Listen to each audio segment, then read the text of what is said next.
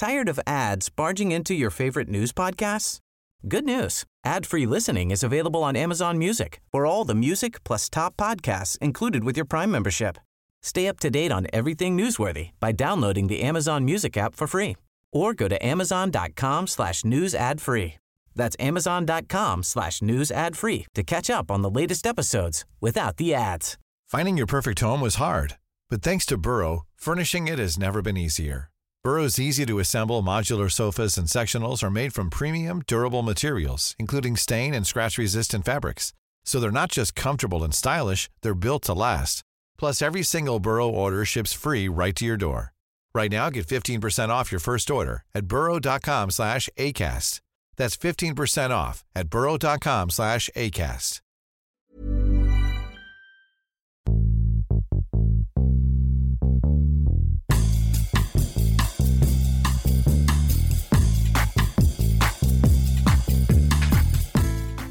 Hello, and welcome to the latest episode of FFS, another Brexit podcast. And after a week's break, I'm back. I'm Amanda. And I'm Jason. Welcome back. Hi, thank you. Good you to glad have to have back. me back, Jason? Yeah. Yeah. Do I sound convincing? Mm-hmm. um, of course, I'm happy to have you back. So, we're both here to give you all of the highs and lows of the Brexit debate. But let's be honest, it's, it's mostly lows. Great. Well, straight back to being straight back to being optimistic with Jason. But despite that, we're going to try and be optimistic in our discussion and include our usual diverse range of perspectives that might make you feel a bit more hopeful about the whole thing. Yeah, we'll, we'll see. So, this week we have a really interesting guest on our podcast. Now, he is from the same party as our guest last week, but it's a very recent move. Yes, that's right. We've got the former Labour slash former Change UK slash now current Liberal Democrat MP Chuka Umunna who will be joining us on the podcast. Stay tuned to find out what he thinks of Brexit, Labour, the Lib Dems, and the changing tides of British politics.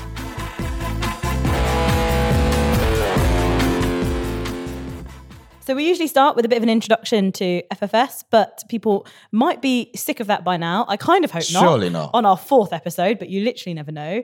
So, instead, we think we're going to start beginning each week by telling you a little something, a punchy something about somebody from FFS. Yeah, sharing is caring, and we we care a lot. All right, cute. So, Jason, you're one of the co founders of FFS. How did you end up supporting a people's vote? I think I'm probably like a lot of people who, after the referendum, um, was pretty devastated by the result, but essentially had accepted that it was going to happen. And so let's have some form of soft Brexit so that it's not a complete calamity. And I think essentially, month after month, year after year, ultimately, it just became clear that the whole thing was a shit show. Um, just, to be, just to be, just to be frank, um, and just this frustration that I guess uh, you know clearly young people are opposed to Brexit. Their voices didn't seem to be heard in the Brexit debate. You know, as an ethnic minority, I didn't really see or hear from uh, ethnic minorities. You know, influencing the debate. You know, increase in hate crimes. You know, it felt as though something needed to be done. And so, like a fool, I decided to try and do something with you and Richard. Um, God, that was so nice until the last sentence. yeah, yeah. So last week on the podcast, to be clear, you said you weren't missing me, and now you've called yourself a fool for starting a campaign. Yeah. I'm, I'm being way too aggressive on these podcasts. I was no, but obviously, like it's been an incredible 14, 15 months, uh, and I'm glad that we're able to play our small part or big part in the broader People's Vote campaign. But it's definitely frustration that led me into your arms, Amanda. Uh, yeah, good bit of rowing back there. And now onto the section of the podcast where we talk about things that have, for good or bad reasons, grabbed our attention in the past week. Amanda, what's floated your boat? So for me, it has to be has to be London Pride that was at the weekend. It was last Saturday. The, it felt like the entirety of London's LGBTQ plus community, and to be fair, also basically the whole of London took to the streets. And the People's Vote campaign, we were there in force. We were led by LGBT plus for a people's vote and the wonderful team uh, who run that campaign. And there was dozens of volunteers. There's hundreds of people signing up. The atmosphere was incredible, and there was, of course, a drag Theresa May and Boris Johnson. So a good time was had by all. Yeah. It was genuinely brilliant, and the atmosphere was amazing. Such a high proportion of the LGBT community support a people's vote for Mm. quite obvious reasons around like their rights that have been hard won, and it was just an absolutely brilliant, genuinely brilliant day. Yeah, because I mean, there is genuine concern that those rights are going to be lost by Brexit, and you know, Yeah, and I mean, when you see the elitist people who have been championing Brexit for so long, when you see who they're aligning themselves with on like a European level, it's actually really, I Yeah. think it's really Yeah, easy to yeah. understand why that percentage is so high. yeah, definitely. And then we're still going upwards and onwards. Is that a phrase? I think onwards and upwards is the phrase, but okay. Okay, I'm just again talking nonsense. I, I feel like every episode I say a phrase that isn't really a phrase. Well, I mean, let's not try and make that a new thing.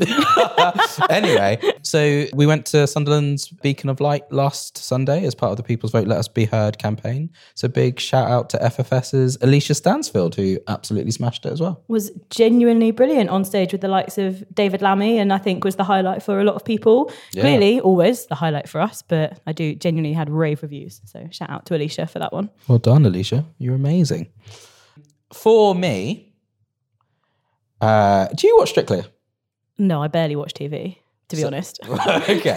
Well, I mean, obviously, for those, I mean, most of the listeners won't have met me. For those who have met me, uh, you know, huge lad, manly man that I am, you wouldn't expect that I am a huge Strictly fan. I'm not surprised at all. Just FYI. I, know you don't mean that. Um, but, dear listener, I am a big fan of Strictly. And I remember back in 2010 when uh, a little old lady was struggling with the foxtrot or the jive or whatever it was. And she, uh, you know, made the nation fall in love with her.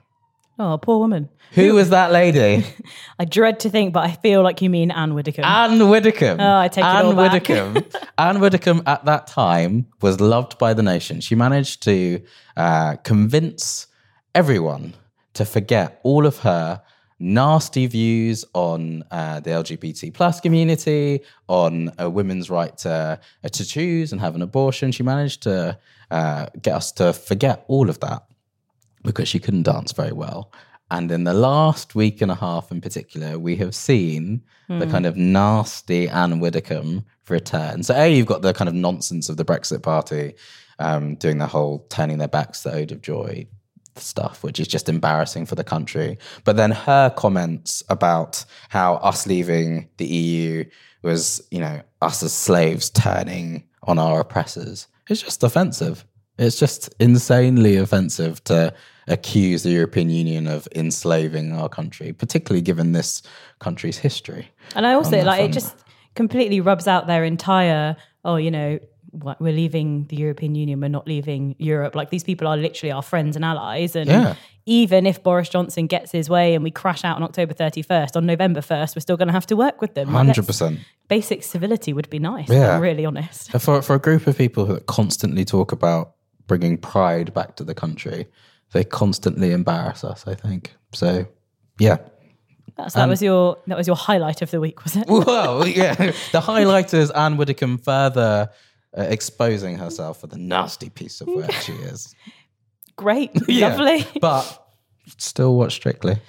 So we couldn't really move on without saying anything about the Labour Party. Obviously, we will have Chuka on here, and he's got lots of opinions and views on that. But on the day of recording, the Labour Party have managed to try and convince themselves that they've suddenly done a massive about turn and Mm. everyone's now going to love them and all the young people are going to go flocking back to them. Do you love them? Are you flocking back to them? Uh, no, because they've sent one email to Labour members and a press release saying, we now back a referendum and Labour, if in opposition, and to stop no deal and to stop a Conservative Brexit, will campaign to remain. A one email does not equal a mm. campaign, it is not unequivocal backing. Mm. And I think they are expecting hundreds and hundreds of people to come back positively. And I think they're going to be deservedly, in my honest opinion, hugely, hugely disappointed. Are we be, are we being harsh to them? If Owen Jones was here, if Owen Jones was here, he would say, "This is what you wanted. We've been unequivocal now. He sent the email, and you're still criticizing him."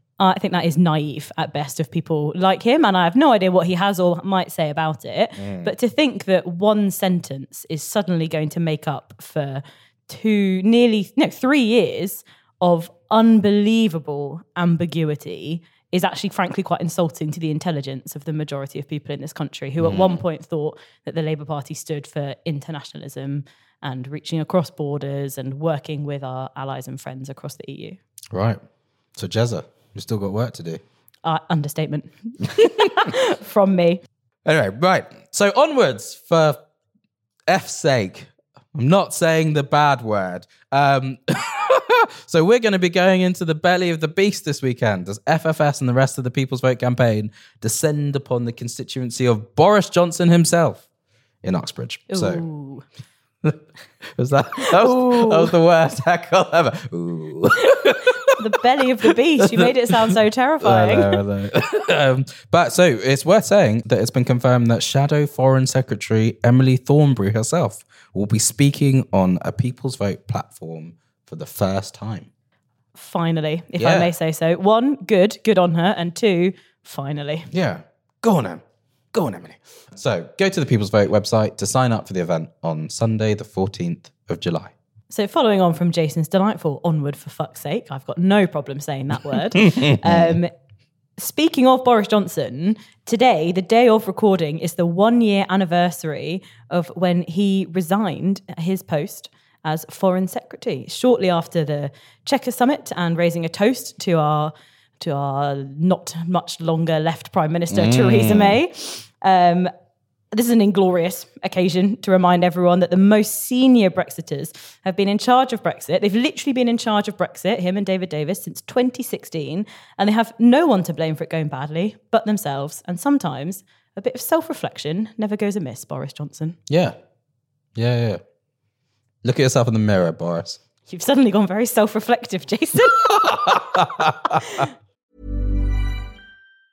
Tired of ads barging into your favorite news podcasts?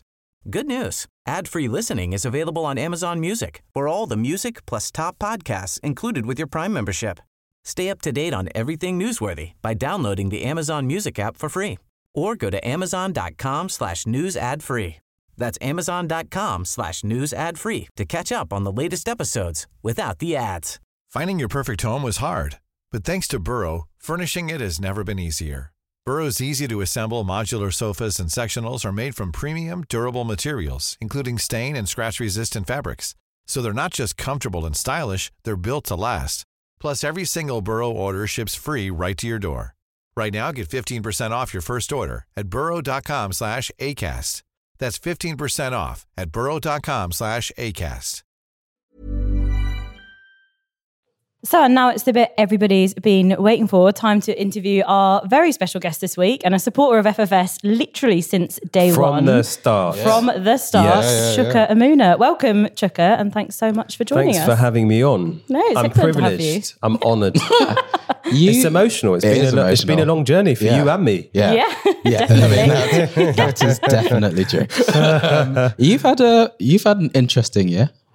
It's been quite quiet. Really. yeah, Yeah. Nothing, nothing much has much has happened in your world. No. How how are you feeling? Just like generally, uh, how because it's it's a big thing to. It's a big well, it's a big thing to have done all the different things I've done this year. Do I have any regrets? Big substantial regrets? Absolutely not. Are there little things you might have done differently? Yep. But I think the main thing is to be driven by your values, uh, the interests of your community, and the interests of the country. And uh, that is what has driven me. And uh, to be honest, I haven't uh, chosen the easiest route and I haven't made the easy choices or, or, uh, or I've certainly made some difficult choices, and certainly not the choices you do if you were a narcissist and it was all about you. Um, uh, you know, whatever people say about what I've done, I think you could probably say, unless you think I'm stupid, that um, I haven't done things out of self interest. I've done it to try and uh, further the cause of stopping this ridiculous disaster called Brexit that's unfolding around us, but also actually furthering a more progressive and liberal politics that wants to build a more open, inclusive, internationalist Britain, which seeks to solve its problems with all its different peoples working together, as opposed to being at each other's throats and othering people. Well, let's well, okay. Well, let's let's dive into some of that then. But before we do, standard thing we do on every podcast, we ask our guests to nominate an individual or a piece of furniture, as Yeah. Laura Parker from Momentum did, um, who they would like to receive the FFS award for doing something ridiculous or absurd in the Brexit Brexit sphere. Who would you go for? Bill Cash. And actually, he should have the Lifetime Achievement Award for absurdity. Interesting. Why? Why? front. Why I like Bill. Cash? His tweet that we should be worried that the German defense minister Mm. is going to uh, become the president of the European Commission if they are approved by the European Parliament was actually pretty bloody offensive in my view. Right. And uh, fails to appreciate it's 2019, it's not 1939. Yeah. It did read like something from a, I think you're right, like a completely different, not even decade, just century, didn't it? I remember like. Well, in a way, that. you know, I don't. Yeah, no, I don't- I have nothing uh, against him personally. Uh, Bill and I have uh, debated this Brexit issue many times before, but that was a really stupid comment. It, it is insane how much of the Brexit debate does feel like uh, either harks back to the war and blitz spirit, uh, either explicitly or implicitly. And I guess that tweet is that, right? It's it uh, is just ridiculous. got to be scared of the Germans type It, it was thing. a ridiculous thing to say. Yeah. It really was. So he gets the award, but more than that, the lifetime achievement award and all of that, because it's not it's not the first time he's indulged in that kind of nonsense. Yeah. I quite enjoy, that's our first lifetime achievement award. Yeah, yeah, yeah. Can definitely I like that it. I can just make up awards on this show. Yeah, Yeah, that's, that's I mean, literally why do we're it. here. Do it. You've done it now. Anyway, so a little bit less of like a lifetime achievement award, but more kind of focused on young people, as FFS is slightly obsessed with. I think it's fair to say. Um, you and I and everybody know that young people are overwhelmingly against Brexit, and I'm just quite interested if you think that that is the main reason potentially driving young people towards the Lib Dems. But despite everything that happened in the coalition, do you think a lot of young people have forgotten that? Do you think they've just Brexit is the most overwhelming thing, or do you actually think that they're doing it despite what happened in the coalition? I think that definitely the biggest issues I find with young people in my constituency, I have over 25 schools in the constituency and I try and visit at least one every single week.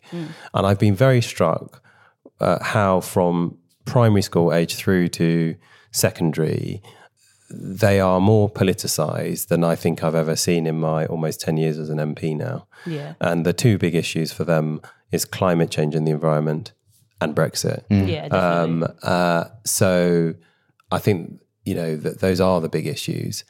I think for a lot of young people, though, I mean, you know, primary school age, uh, when the uh, Liberal Democrats were last in government, was a time when they were like two or three years old for a lot of those uh, uh, children, and for the teenagers, again, it's quite a long time ago for them. You know, it was five years. Uh, sorry, four years, coming on five years now Yeah. since the Liberal Democrats were in government clearly the party has changed and uh, is being very open and honest about mistakes that were made. We are an anti-austerity party. We stood on a anti-austerity manifesto in 2017 and have voted in accordance with it. Uh, the tuition fees debacle, I think there's a there has been a very open acknowledgement that that pledge should never have been made in the first place, and that it did uh, a, a lot of damage to levels of trust. But I think because the party, right from the get go after 20 that 2016 referendum, was resolutely uh, arguing for a people's vote, even before I reached that place, yeah. um, and to stay in the European Union uh, at a time when it wasn't the most popular thing to say, and it just stuck to its guns and its principles on that issue, I think has won the party a second hearing, and people being prepared to give them another go, give us another go, give us another chance. And so I think the way people look at the party now is quite different from the way they, they, they looked at it four or five years ago, myself included. some of the resurgence uh, of the Lib Dems is almost undoubtedly due to uh, the Labour Party's position, the fact that there hasn't been clear on Brexit up until arguably today. So I'm interested to know. They're, they're clear on it now. Well, that, that I'm interested to know your thoughts on the announcement from Corbyn that Labour will back another referendum, that its position will be remain. Uh, you know, do you buy it? I assume you're going to say no, and if not, why not? And what impact do you think that will have on the Lib Dems' electoral chances? Well, it's continued constructive ambiguity. So I think whatever, in a way, the party that has doomed itself because if it tilts in a more unequivocally Remain position, nobody's going to particularly believe it has done so out of principle. It's going to think, you know, most people will think, well, they've done so out of political expediency off the back of a poor set of results and the threat posed to the Labour Party by the Lib Dems. Uh, uh, and and equally, if it tipped in a more Leave direction, then I'm not sure people will particularly believe the Labour Party otherwise. And, and what you see having happened this week, uh, following the TULO statement, the trade union labour organisation, and, and and the shadow cabinet meeting this week, is continued constructive ambiguity and a attempt to try and please everybody all of the time. So if you're a Remainer uh, the position is well, if there is a conservative deal or no deal on the table, there has to be a people's vote on that. So that kind of tonally sounds like you're for a people's vote, but of course there are terms and conditions attached to that, that I'll come on to. Um, and if you are a Leave voter, well, if uh, a snap general election is precipitated in the autumn, the Labour Party is committed to negotiating a different Brexit deal to facilitate Brexit. So it's trying to face both ways all the time. And I think this points to a wider existential crisis that the Labour Party has. The Tory party has this too, in some senses, which is that our political system and constitution, of which you know it's a two-party system with two main parties at its heart, was born of a different Britain of the 20, 20th century. Twenty mm. first century Britain is very different. Uh, people in the 20th century tended to vote on left-right lines, class lines. You know, whether you were mm. a worker and labour, whether you were capital and business you can't neatly divide 21st century Britain into those categories because workers own capital and vice versa. Um, but also, left right isn't quite the determining factor, in class not quite the determining factor in how you vote in the 21st century. Mm. And the problem that Labour's got is, you know, crudely, two thirds of uh, Labour constituencies voted to leave the European Union, but two thirds of Labour voters voted to stay in the European Union. And it's been constantly trying to have its cake and eat it and hold together this uh, coalition which was a 20th century voting coalition for the party, if you look at it in those terms, but isn't really going to be able to deliver the goods in the 21st century. Mm. So I think that is the, the wider existential crisis faced by, by Labour. And uh, it, is, it is refusing, it is trying to hold together a, a coalition, which I'm not sure is going to be sustainable or can, or can be reconciled. And this goes this goes far beyond having a Brexiter leader and shadow chancellor who campaigned for decades to leave the European Union. Is a bigger problem that the party has faced on this issue. Mm. What was your personal relationship like with Corbyn and McDonnell out of interest? I didn't really have much contact with John McDonnell. I had more contact with Jeremy on a few issues. Um, I didn't find him particularly, uh, you know, unpleasant. I always found it quite pleasant to deal with. Um, but I think the problem that I have with him is that it's all very well to behave in a gentle and pleasant fashion, but the politics and the political culture that you create and the people you associate with um, cannot be disaggregated from you. Um, and I think he bears personal responsibility for the arid, um, aggressive, unpleasant nature of some of the culture that has developed in the party since he became mm. the leader. And I mean, you personally got got it quite a bit, didn't you? The momentum videos, kind of mm. trying to goad mm. you into mm. well into leaving, which is which is ultimately what you did. Mm. Um, when you look back at the last three or four months now, in terms of what went wrong, what would you specifically pin down as a I wish I, I had focused more on that. I wish we had focused more on that in terms of change UK? I actually think the I have a huge amount of respect for the colleagues that um, I left uh, the two main parties with and, and formed the independent group and then changed because I think uh, it's fashionable to you know uh, decry or you know uh, revel in the the failure of change to do better at the European elections. But I think there are two things I'd say. First of all, I thought that the advent of the independent group provided a vital and very important injection of energy into the radical, liberal, progressive centre ground in British politics, which frankly has been in retreat since 2012, 2013. Um, which saw the emergence of the populist right in UKIP and then the populist left in the Labour Party. Mm. So I think for all those millions of politically homeless people who want to see change in our country but do not believe in the populist left right way, it finally there was like an outpouring of thank God somebody is talking up for us and saying up with this we won't put. And it also provided a very important injection of energy into the Liberal Democrats. It forced my party to up its game. And that's what so many of people have said to me. Um, so I think that was very important. Um, to the extent I think there was a mistake made, uh, and this is uh, this is very much a personal view and a, a, personal acceptance of responsibility, is that I think my read that at the point that I left the Labour Party, people wanted a new party, a new force in British politics, was not quite right. I don't think institutionally there was actually as much of a desire for a new party as many of us thought. Um, there was a desire for a new politics, a radical pro European, progressive centre ground politics, but that's mm. quite different from institutionally wanting a new party.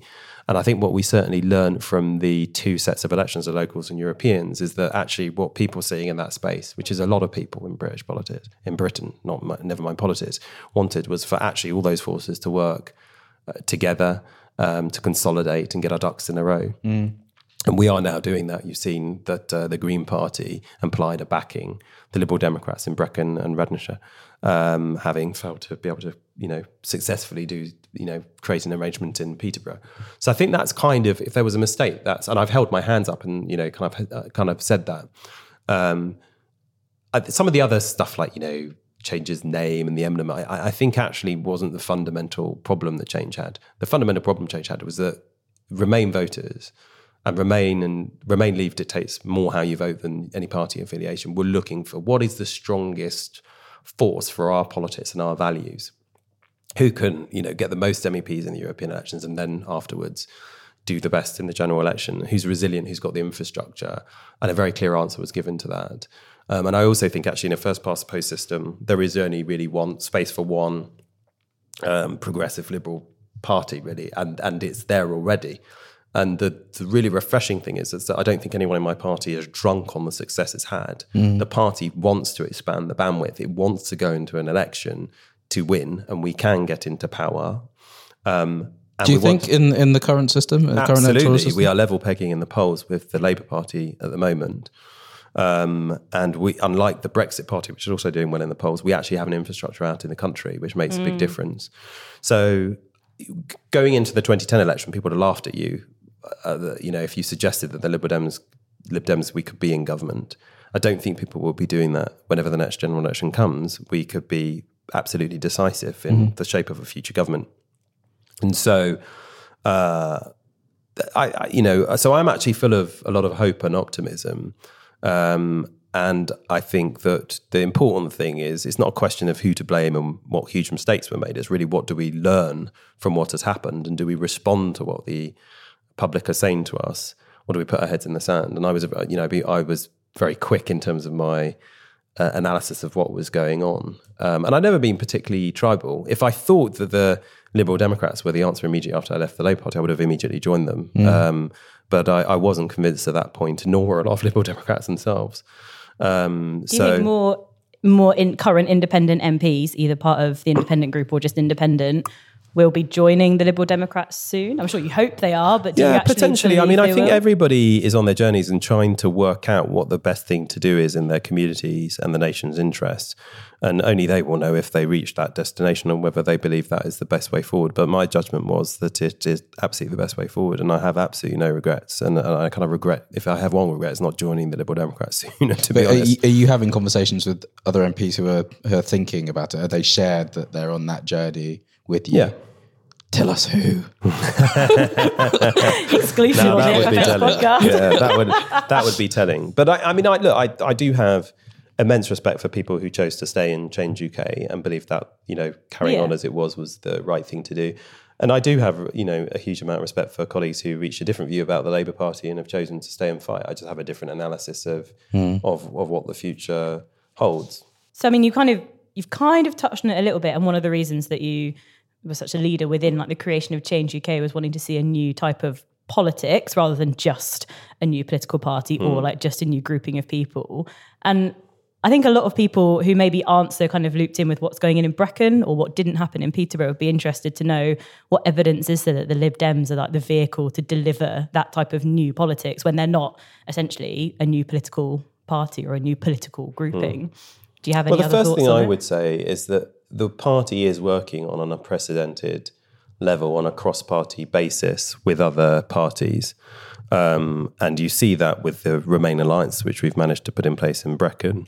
Um, but also, a lot of the work that happens on Brexit, uh, the, the, the Liberal Democrats are right in the middle of it, the cross party work that is happening in Parliament. And let's not forget, you know, like I said, the people who were making the argument for the whole proposition that we're all now and have been campaigning for for the last two years were the Liberal Democrats. When everybody was saying, "Is a dead duck?" It's not a cause. So, I'd say I'd say that's the the first thing.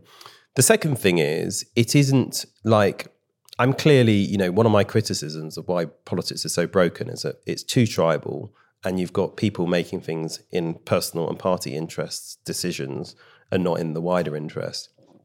Now, clearly, I've been a member of three parties this year, and I'm putting, you know, I illustrate that I'm not tribal. It's not about the party interest and blind loyalty to a party that's pursuing the wrong course. But actually, the Liberal Democrats want to expand the bandwidth. You know, they're not. We're not. We know we are not precious about people joining us and coming to us from other parties, so long as they agree with our values. That's the number one thing for us. Right. And I think, thirdly, there is a different culture in the party. I, I mean, I feel it. Um, the party likes policy. It isn't factional. It doesn't behave like a traditional party in that sense, although it does have the wrinkles of an established party, of course. And there is a premium on evidence. You have to, like, as a front bencher, you can't just presume that everyone's just going to buy your line because you're, you know, in a leadership position in the party. You you have to argue it and win the argument. Hmm. Whereas in the Labour Party, you often have to stitch and fix and get the relevant affiliated parts of the party on board. And you know, people will often back a position partly because of favours owed and stitch and fix. It doesn't Yeah. work like that in the Liberal Democrats. That old kind of machine politics doesn't operate quite in the same way in the Liberal Democrats. Do you, so this is literally a question that like, my auntie asked me the other day, and Mm. I just didn't know the answer. How much of that is literally just down to the size, the current size of the Lib Dems? And if you Mm. started to divide the current size into factions, Yeah. Sure they've got like majorities and minorities, but it becomes really quite divided in a very small party. Whereas the Labour Party, the factions are actually huge. Some of them. Well, I think there's that there is an that the the party was born in 1988 in its current form and had always been a coming together, a marriage of social democrats and liberals. Social democrats who had liberal values and liberals who uh, were not quite as liberal on the economics, as it were. And so that is part of what it is. Its identity is, is it's, it's this fusion of those two political traditions in a way Right. um, and and they're not in tension; they're complementary.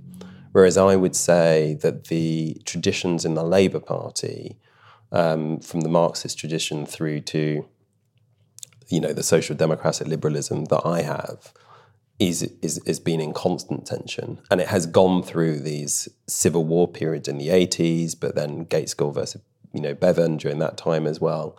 So that, you've always had this tension between the different parts of the, you know, what make up the Labour tradition. Whereas I, my sense, and look, I've been in the, the Liberal Democrats for a month, but my, my sense is that it is much more of a complementary relationship. The impression, I guess, though, from the coalition years was that you, you, had your social democratic wing, but you also had your orange bookers, right? You had Yeah. your David Laws, your Nick Cleggs, who actually felt relatively comfortable with uh, the Tories' line on econo- economics and on fiscal policy. My sense is, is that's not where you're at, and actually, you would be very distant from some of the policies that were implemented from 2010 to 2015. So, how do you marry that up? How do you feel comfortable in a party where actually some of your peers would say, "Yeah, actually, you know, we did the right thing. We took the hard choices for the sake of the country." The, the, the consensus view, and I haven't really heard anyone disagree with this, is that debt and deficit reduction was necessary. And actually, that was the argument that we were making in the Labour Party exactly the same time. Where the, the, the difference in view was, was the speed with which deficit reduction should be carried out and the extent to which the burden of reducing the debt and the deficit should fall on public spending cuts and tax rises and, and what was the correct mix. So, for all the arguments that we had, actually, there wasn't a disagreement on the principle; it was on how to do it. And, and just on that, And, and on, on, on the question, I disagreed with the time frame, and mm. subsequently, the Liberal Democrats and the senior economic spokespeople and figures in that government, like Vince, have been clear that the, the, the time frame at the outset of that government was not right. And secondly, the mix of spending cuts to tax rises was also not quite right. So they have, you know, been very clear. But also remember that um, the most egregious cuts actually came with George Osborne's 2015 budget after the government, uh, Tory government, was um, elected. So that's where you had the big cuts to universal credit, housing benefit for young people being um, cut, etc. Um, and also, don't forget that actually Alistair Darling's plan was to halve the deficit over four years. The coalition actually did the same thing over five years. Um, so uh, I'm not going to change. I haven't changed my views on uh, whether the deficit reduction time frame was too short. It was. It should have been longer. And I'm not changing my views on the mix of spending and tax.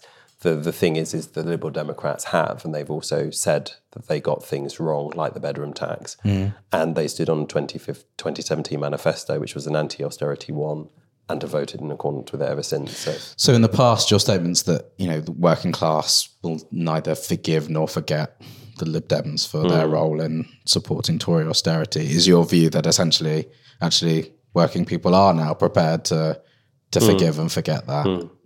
I think that's the case. And you know, if you look at the Labour Party, it's a completely different topic. It's the, that's an issue of economics, but the Labour Party's situation with the Iraq War was a matter of war and peace. Lots of people fundamentally disagreed with the Iraq War. I did actually, um, who are prepared to look past that and accept that parties ebb and flow and they change, and they're not set in aspect. So we're kind of on to our last question. It's gone pretty quickly, I think it'd be fair to say. But obviously, the one thing that, absolute one thing I think everyone here has in common is we really want a people's vote and put a lot of time and energy into campaigning for one. Realistically, now we need to get a significant number of more Conservative MPs to vote for it. And I was wondering, who do you who do you think they are? Where are they going to come from? Which big name MPs might suddenly, under a Boris Johnson led government, come round and come charging to the People's Vote campaign? Maybe slightly reluctantly. So I'm not going to give the names because uh, the Conservative Whip's office will be making a note, and then they will go to work on these individuals. It's nice to think that the Conservative whips are listening to this podcast. They they they may well do. I might start sending it to them. Hey, I would not. I would not. Um, I, I I wouldn't say that is that the question, and there definitely might be other pes- pesky journalists listening. So, um, I, I, I- look, I'd love to to think that there were more people who purely or mainly act out of principle and their values here, but self interest does, you know, impact on every individual. Yeah.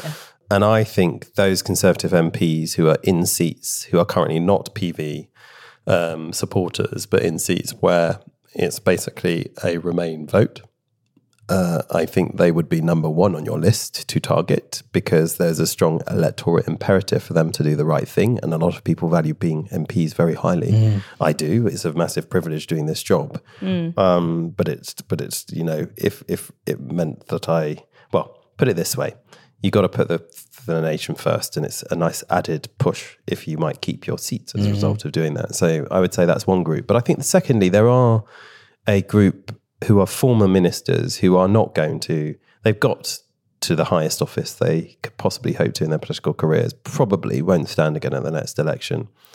Um, who are in the business of what's my epitaph, what's my legacy, um, and do they want to go out with a bang and having really made a mark and done the best by their nation, like Dominic Grieve, who's held in very, very high regard across the House, even by people who fundamentally disagree with him?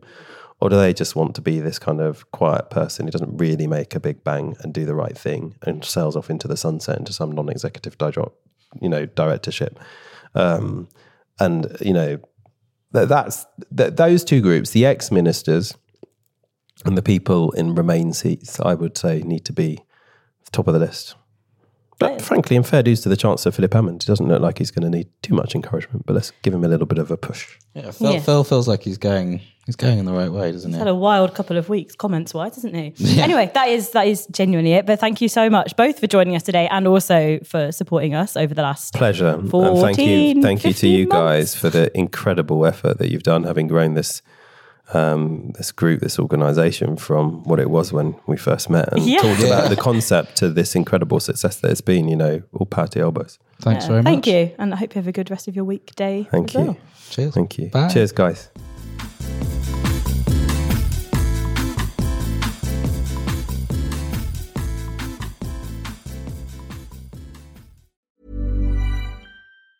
Tired of ads barging into your favorite news podcasts? Good news. Ad-free listening is available on Amazon Music for all the music plus top podcasts included with your Prime membership. Stay up to date on everything newsworthy by downloading the Amazon Music app for free or go to amazon.com slash news ad free. That's amazon.com slash news ad free to catch up on the latest episodes without the ads.